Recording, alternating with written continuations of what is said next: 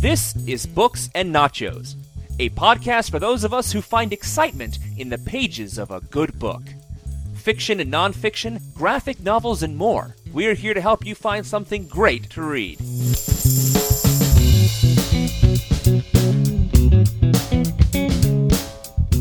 Welcome to Books and Nachos, the Venganza Media podcast about everything in print. Stuart in LA here to warn you that the zombie apocalypse continues. What began last fall with our sister podcast, now playing podcast.com's reviews of the six original Living Dead films created by George Romero, as well as three official remakes of those films, continues now with our spring 2013 donation drive. We've already covered the four Evil Dead films, which are kind of zombie kind of possession movies and are now getting to the five Return of the Living Dead films, a spin-off, offshoot, if you will, of the George Romero universe. Now, a lot of people have ripped off George, and I hate that because they did so unfairly. The original Night of the Living Dead wasn't properly copyrighted, and so anybody can do it because it's public domain now. But John Russo is special because he is actually the co-screenwriter of the Night of the Living Dead movie. He wrote it with Romero. So to me, he has as much ownership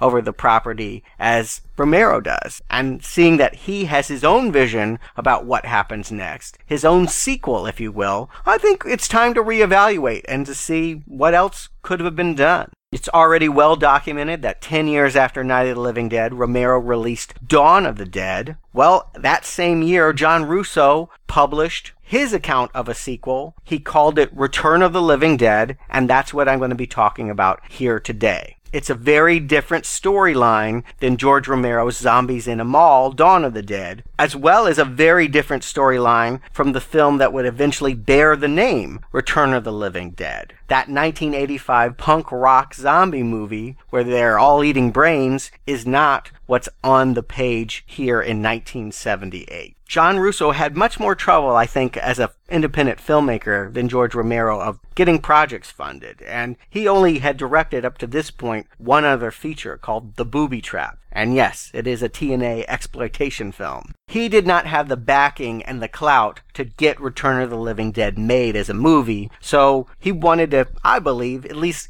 cash in on what his partner was doing with Zombie Mania by having something for people to consume in 1978 when Dawn of the Dead is hitting drive-ins and movie theaters, Return of the Living Dead is hitting bookshelves. And Russo seems far more reluctant to really fiddle with the formula this time. He keeps it within the universe in really the same location. We're going to be spending all of our time in rural farm communities as a new zombie plague attacks. He even starts the story out in the same way that there are people driving on the road having a heated discussion. Burt Miller is taking his three daughters to a funeral and they will eventually bear witness to a horrible bus accident in which 34 people are killed. Reverend Michaels, the man that's presiding over the funeral, has very deep seated beliefs that there's still reason to fear that the dead will rise again. Even though it looks like the good guys won last time and that the rubes that were burning Ben and all of the bodies did eventually get the contagion under control, no scientific answers were ever found to explain why the dead came back to life. And so people, particularly in these rural communities, believe it could happen again at any given time. And so they believe that if you see a dead body, you put a spike in its head. And by the time the paramedics and the police have gotten to the bus accident, 13 of the people have been spiked by this congregation of mourners who flee the funeral to take care of what they believe could be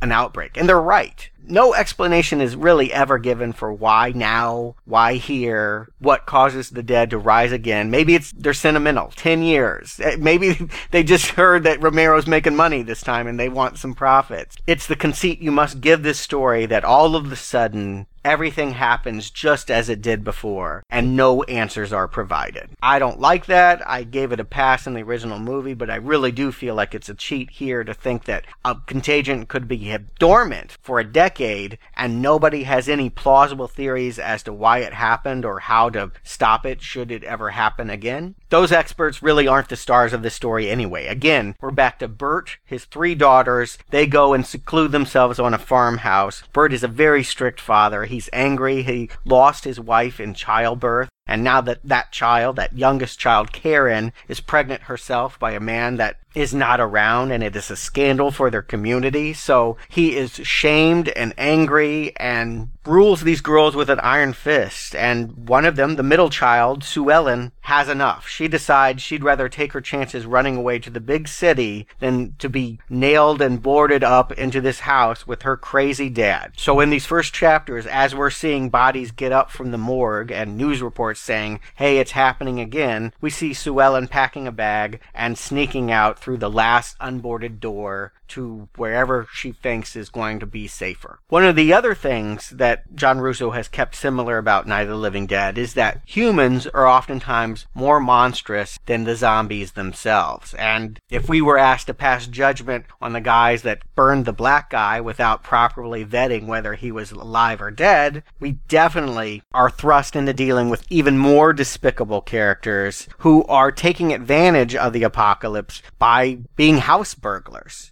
Three men and a woman lure two state troopers into a barn, take their uniform, tie them up, and are now driving around in a squad car to raid these isolated communities. They see Sue Ellen on the road, they sexually assault her, find out where she lives, and bring her back into the house that she was fleeing. And just like Night of the Living Dead, we're really confined to an area where we have these angry, hostile people screaming at each other as zombies come in. They have already made work of Bert. The mean old father has been ripped apart. The two other girls have barricaded themselves in a bedroom, come out only to find out that they've gone from the frying pan into the fire by now becoming hostages to these fake state troopers led by John Carter is the handsome 30 year old leader of the gang. And you know, if I thought Barbara was a weak willed female character in the movie, they have not done any kind of progression or women's live advocacy for these three daughters here. All of them exist to be captured and bound and assaulted and truly all of the depictions of every woman in this, I don't think that there is a female who doesn't suffer some kind of rape or graphic death. I mean, Angel is one of the bad guys, and we find her attacked by a zombie upstairs. They linger on this. John Russo can't write enough pages about how the zombie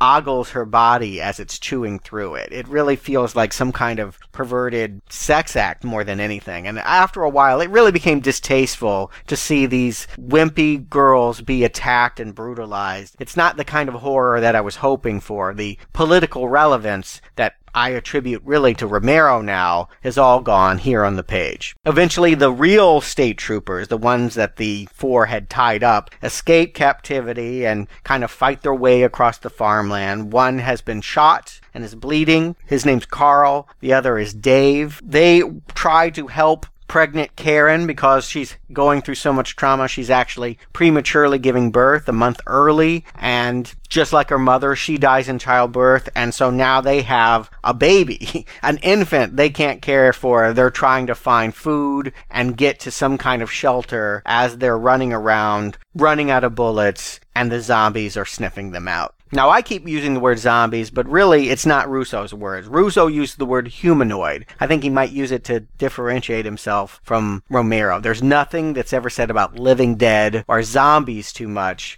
The attackers are humanoids. And eventually they become almost inconsequential to a story that becomes about cops and robbers. Really. Carl is killed by friendly fire, and Dave and the baby find shelter, find milk formula, Dave passes the baby off and then goes to get vengeance on the three remaining house burglars who have now besieged a country club called the Kingsley Estate. And most of the focus of the second half of the novel is really about shootouts with other human beings, about bad guys feeding innocent people to the zombies as they steal their stuff. The girls tied up waiting for rescue, and it coming in the form of Dave. Author John Russo tries to recreate the ironies that sort of ended Night of the Living Dead Dave eventually runs over a real human being that he mistook for a humanoid, and he himself is gunned down by the police for doing that. Anne and Sue Ellen are sad that Karen died in childbirth, but are happy to take in the baby, only to find out that it died from hunger and is now a zombie baby. Good luck finding a nanny for that. I'll be honest with you. It really doesn't feel like John Russo had anything new to say about zombies. He saw his friend about to make money off a project that he helped create and never made money himself, and so he created this feeble novel, cobbled it together, and it feels like a cash grab. It really does not feel like a worthy sequel. You know what it feels like, and I didn't see it, but from everything Jacob and Arnie tell me, it feels like the Russo scripted scenes from Night of the Living Dead 30th anniversary. You know, when they stuck in all that stuff about religious zombies in the old movie. They went back 30 years later, and Russo was responsible for scripting that, as well as Children of the Living Dead. If anything, this novel inspires those works, and to hear my fellow reviewers tell it, that's nothing to be proud of. And it's telling that they scrapped everything but the name when they got around to making this work. They wanted to make a Living Dead movie to compete with Romero and got it together in time for 1985. Russo's involvement was very minimal at that point. The movie is scripted by Dan O'Bannon. They let Russo write the novelization of Dan O'Bannon's script and call that Return of the Living Dead. You might actually have more luck finding that book than you would this 1978 novel. This is out of print. It's kind of hard to find. It deserves to stay dead. But the novelization of the 1985 movie, it's also written by John Russo. I think John Russo is ready to write whatever Living Dead you want him to write if you got a check in hand. And hey, I'm not going to judge the man for trying to make a living, but know your limits. This is no George Romero classic. So thanks for joining me today. We are not done talking zombies on books and nachos yet. Now playing is building up to the release of the new Brad Pitt zombie movie, World War Z. That was first a novel, and we're going to cover it here. Once World War Z is released to our donors, World War Z will also be released as a book review here at Books and Nachos. I hope that you're able to find the money to donate and hear all of our movie review shows, but if not, you can still hear our thoughts on World War Z when that's released in June. Thanks for joining me. Keep reading, and we'll see you then.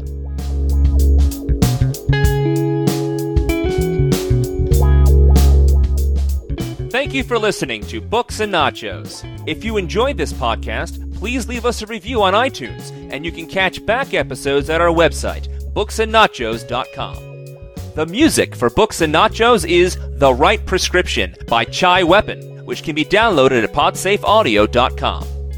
Books and Nachos is a Venganza Media production. Copyright 2013, all rights reserved.